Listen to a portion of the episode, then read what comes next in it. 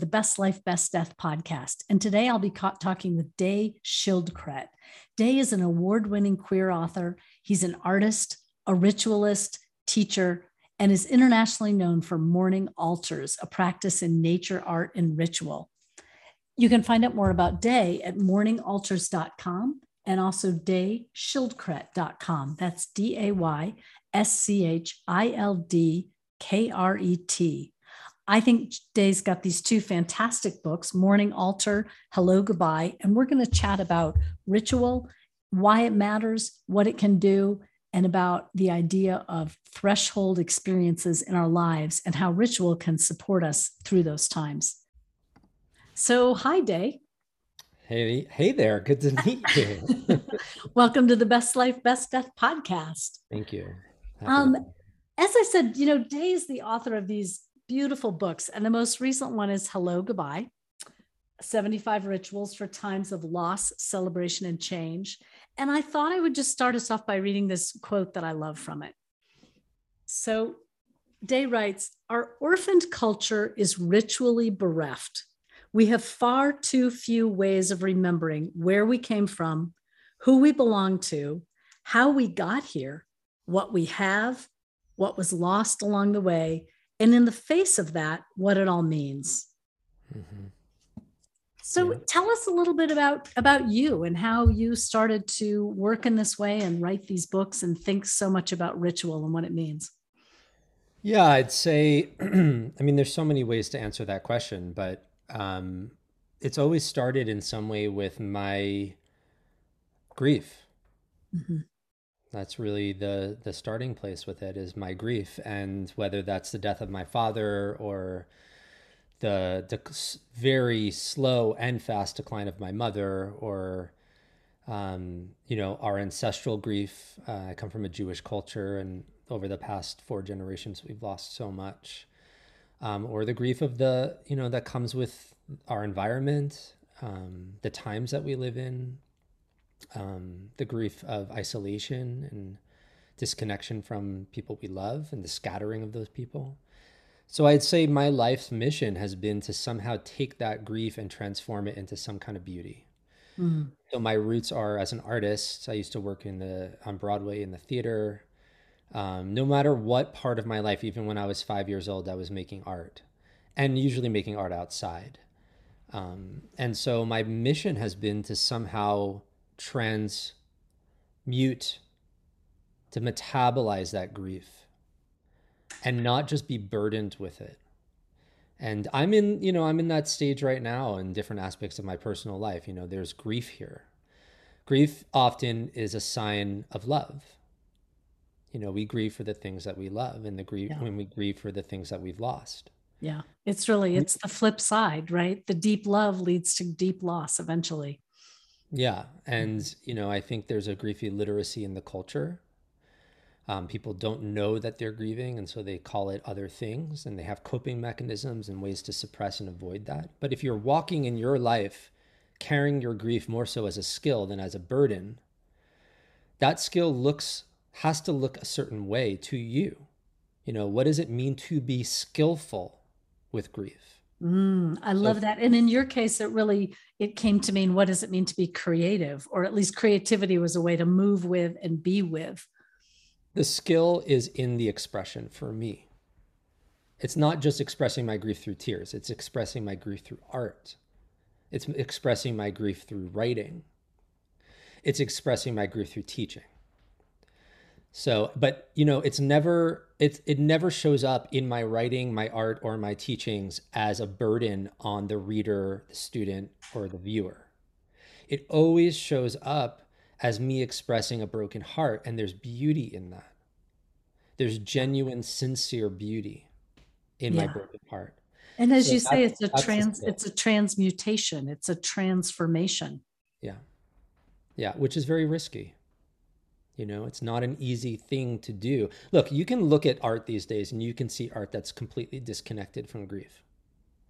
We call it entertainment for the most part, and most right. of it is trash you know and then occasionally you can feel something that's coming from a brokenhearted place you want to hear a real quick story that has nothing to do yeah. with my work sure so i just finished watching this series on netflix called heartstopper and it's a story of, of basically of teenage love crushes uh, between two men between two boys. There must be 14 or something 15 in the show.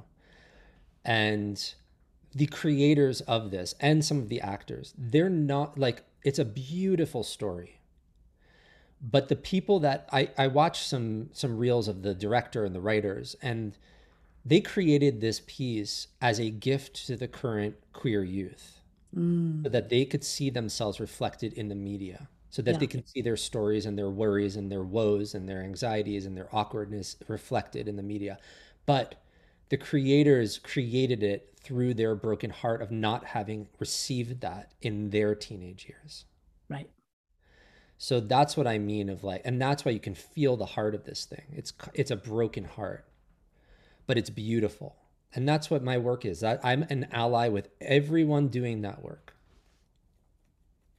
Yeah, I love the way you talk beautifully in in I don't know if this was exactly your first book, but first one I'm aware of, Morning Altars. Mm-hmm. There's this beautiful you talk about the process of collecting things, making space to create something, putting them together in a pattern that's that feels moving to you at the time. And then you talk about letting it go and yeah. walking away and yeah. not trying to hang on to it. And the the power and the impermanence of that yeah. is is transforming also. That practice started after my father's death and uh, basically a divorce. And um, this is a long story, but I'm going to give you kind of the heart of the story right now which is I found myself under a tree with my dog on a very hard day, very hard morning. Because grief is by nature destabilizing. It is. If you have grief right now, you know it can mess with your work, your social life, your home life, just getting up in the morning. It's very dis- disorienting. So I found myself, I had to walk the dog. So I found myself under a tree and I remembered this thing I used to do as a kid, which was to make art out of nature. And so I started to take these mushrooms and eucalyptus bark and caps and put them together temporarily into some semblance of order and symmetry. Why it felt so moving in retrospect was because the disordered in my life, I was actually creating some order with my hands. Mm, yeah. And I got to see that order reflected back to me that there was such a thing. I needed a reminder that there was such a thing as order. You know, right. it's an interesting thing, by the way, the word cosmos or even cosmetics means order. Uh huh. So it's not random. That's what I made that morning. If you're looking at the video of this, uh, here's the image. And if you're listening to the podcast, it's this beautiful kind of uh, square tipped on its corners with pieces of bark running through it and these golden mushrooms surrounding a it's kind of a four pointed um, mandala i guess i'd call it mm-hmm. but there must have been something so powerful as you said and kind of finding order amidst the disorder in your life and mind and finding order in this simple simple beauty and and out of disparate things that's mm-hmm. why this practice and also my latest book hello goodbye stands on the shoulders of this practice that's why this practice is so profound for people that are in memory care units, for people that are in prisons, for people that are in marginalized communities, for people going through major life transitions like a divorce or a miscarriage.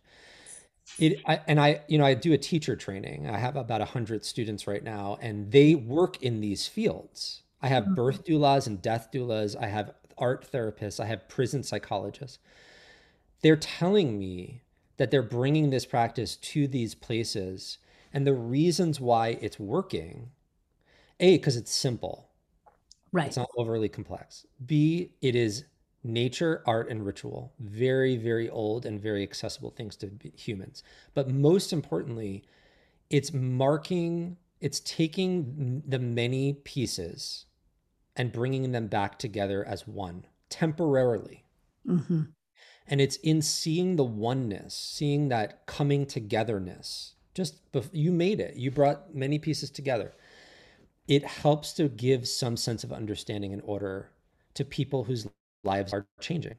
Yeah. Whether huge change like incarceration or murder or, you know, kind of beautiful change like a birth or an empty nester or a retirement.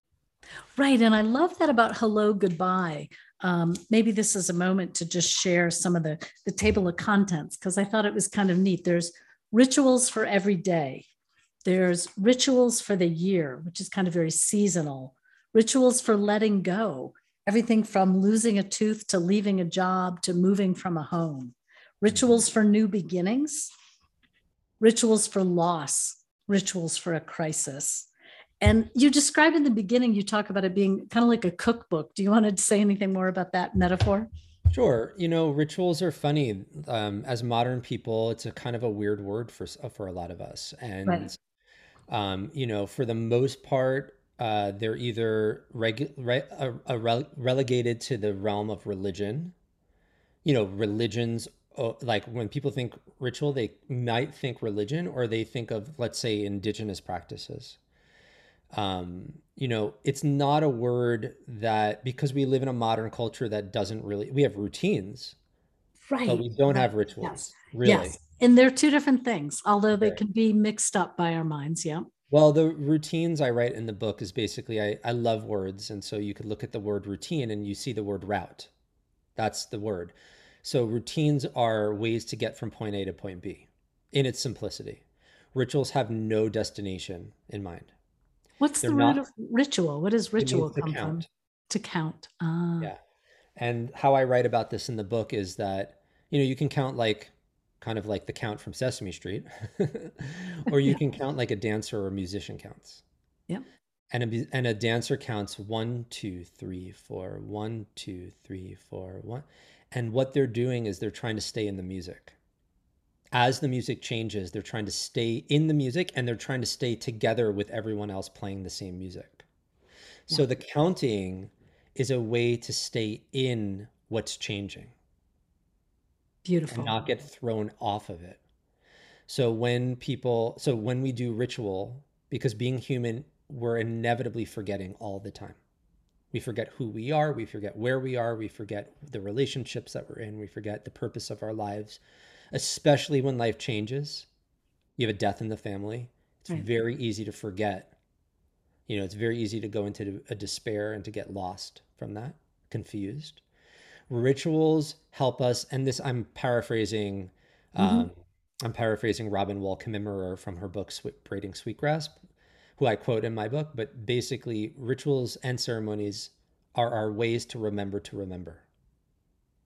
we that. need mechanisms in our daily, monthly, annually, personally, and collective lives that help us remember where we are.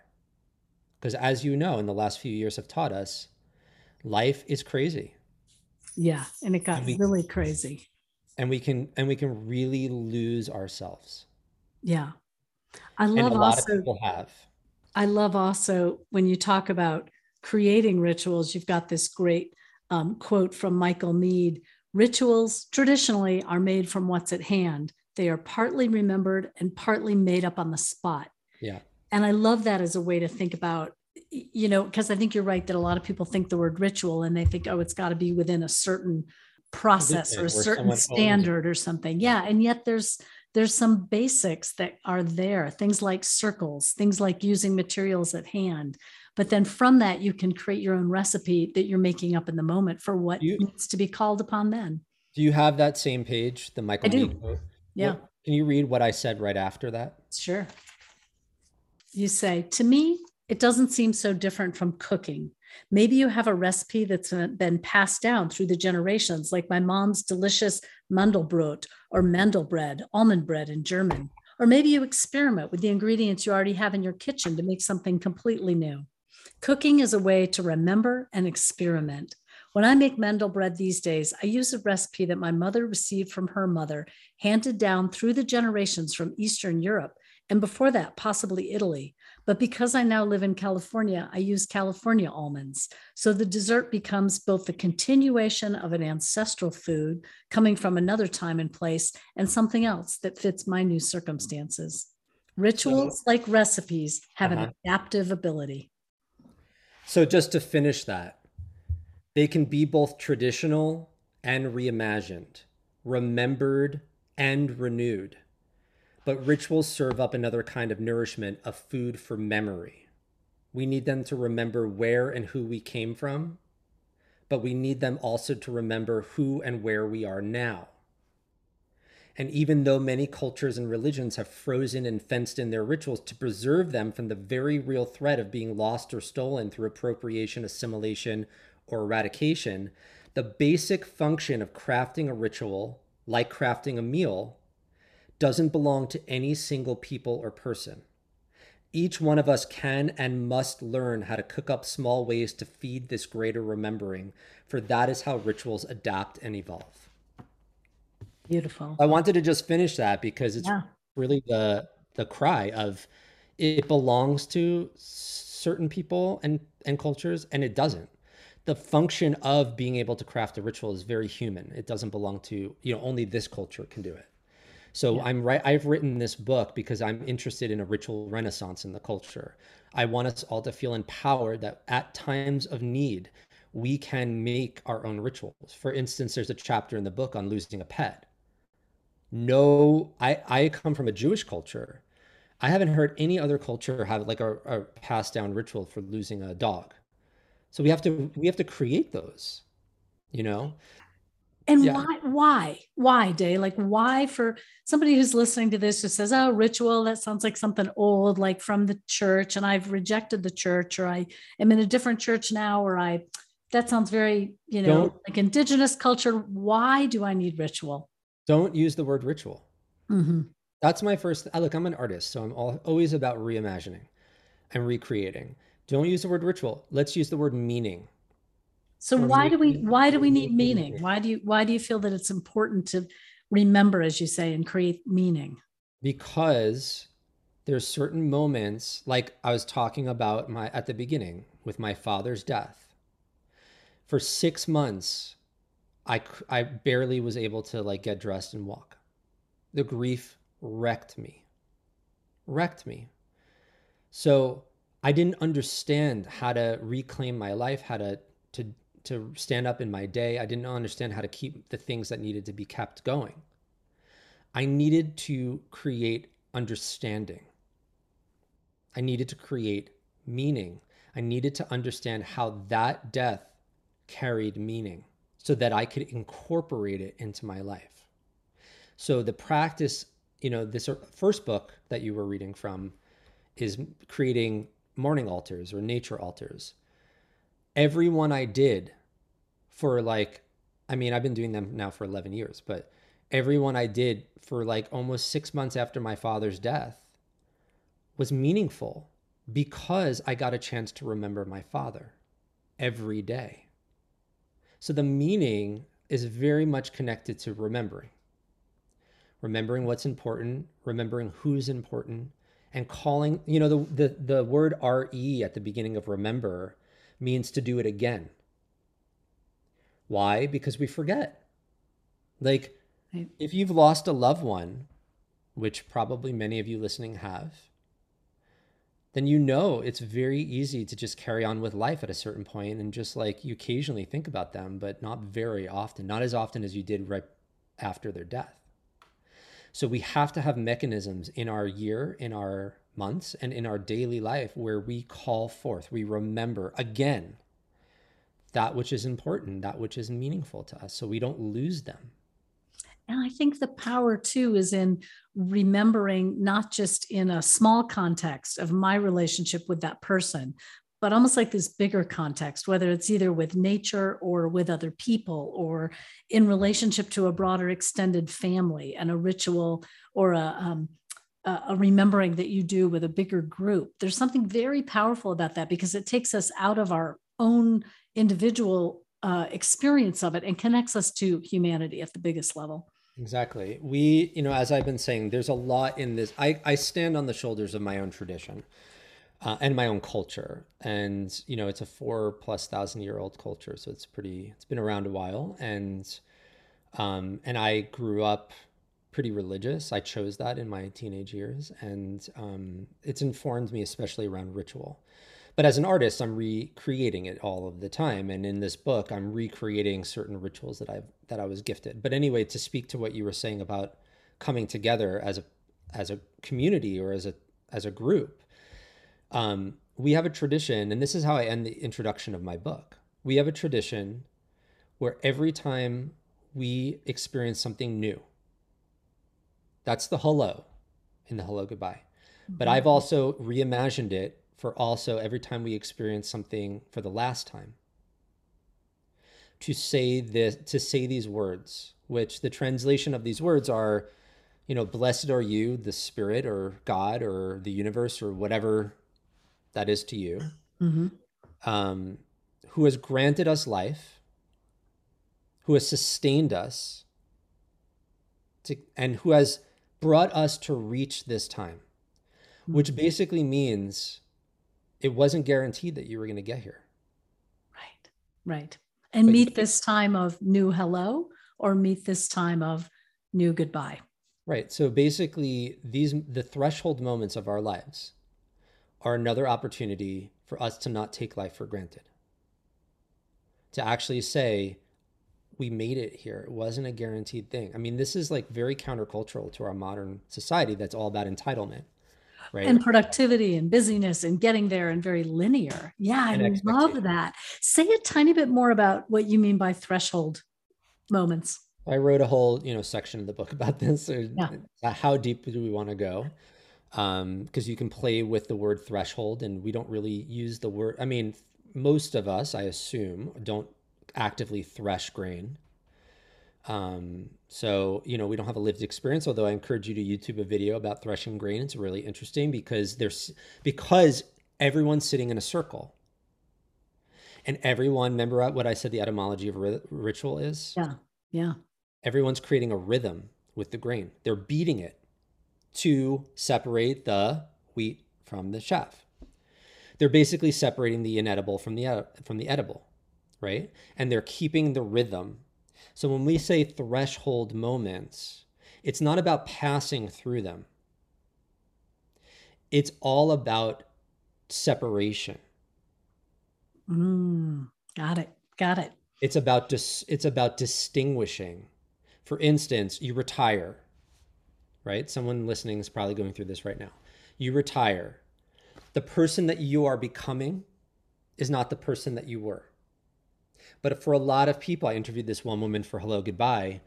She had been at her job for 30 years and she retired. And for two years after her retirement, she woke up every day at 5 a.m. with a panic attack because her psyche still thought she was working. She couldn't be, she couldn't get out of it. Yeah. She needed a ritual at that threshold to distinguish you were working and now you're retired. Or another one, you were married and now you're divorced. Or another one, you were a single, you know, a childless couple or a person and now you have a baby.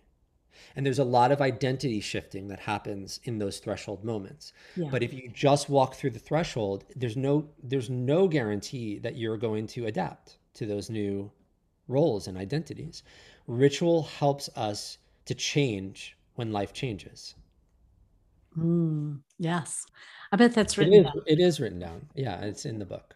Yeah. Beautiful. Well, thank you so much, Day. I, I just think there's there's a lot to unpack here you know, oh, because you can really, I loved both your books. I thought the writing was so lyrical and they're very accessible because they, especially Morning Altars, is filled with these absolutely stunning photographs that are very easy to get lost in and also easy to think, ooh, you know, that's intriguing. I think I want to go see what's on the ground right now. Mm-hmm. Um, but I appreciated all that you wove in about language and history and your observations as an artist and a person in in a complicated culture that doesn't really um, we don't know how to come to terms i think with these threshold places we, yeah. we tend to think we want to put our identity on by i don't know by the age of 25 or something and then just stick with it until i don't know our last breath or something. And we we go through all these micro changes as people constantly these threshold spaces. And i love this idea that there are ways to mark that that have to do with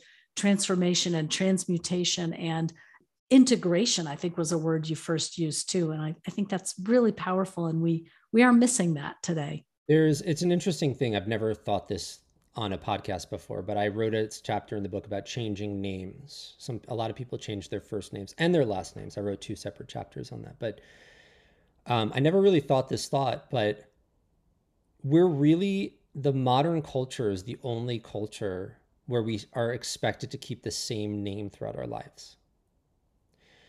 Indigenous cultures change their names when there's a passing through or climbing up because you you realize you're not the same person anymore and the community has to has to acknowledge that so that you can see that reflected in everyone else so naming is one way to change to help change the person. It reminds them, oh yeah, I, I'm not the same person because I passed through that threshold.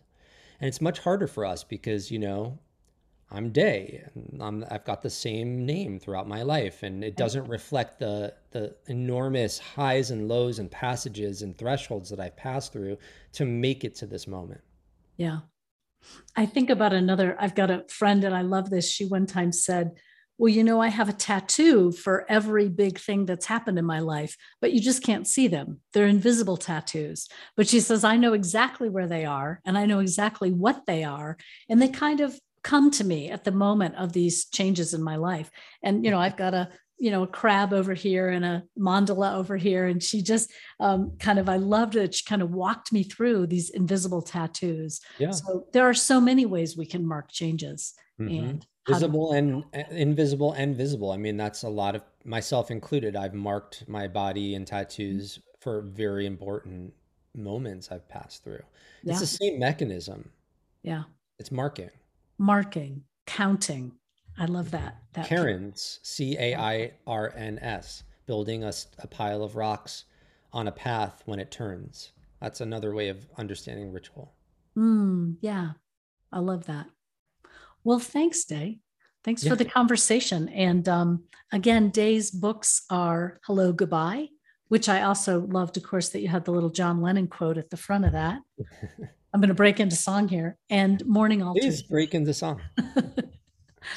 We'd have to do a duet. Um, can you uh, tell us your website? Where can people find sure. out more? Morningaltars.com. Morning like this morning, altars, A L T A R S dot com. Um, also, dayschildkret.com, D A Y S C H I L D K R E T. And, um, you know, right now, uh, and I'd say like the other place you can find me is on Instagram or Facebook, and I post a lot of beauty. Um, and I post a lot of, you know, lately I'm doing a lot of writing um, to my newsletter and about, you know, the themes of transitions. So if you'd like to, you know, kind of read more spontaneous writing, not you know in books, my newsletter is a really good way to access me and what's on my mind. Fabulous, thanks, Day. I also have to say, since we talked the first time, um, I can't stop thinking of your name. I just think Schildkret is so beautiful. Am I saying it correctly? Yeah. Mm-hmm. And you told me that that means turtle in mm-hmm. German. And I just keep thinking shield creature, shield yeah. creature. It's just such an exquisite description of what a turtle is. Yeah, shielded creature. And, you know, there's I really relate to that um, duality in my family. Uh, you know, in in Hebrew we call it sabras, which is referring to a cactus where it's like hard on the outside, soft on the inside. And I feel like that's very much turtle too, which is mm. you know navigating the path with a really you know strong protective boundary, but real slow and soft on in the inside. Beautiful. Yeah. Well, thanks again. You've been listening to the Best Life, Best Death podcast, and I'm Diane Hullet. You can find out more about my work at bestlifebestdeath.com. And thanks again to Day Schildkret.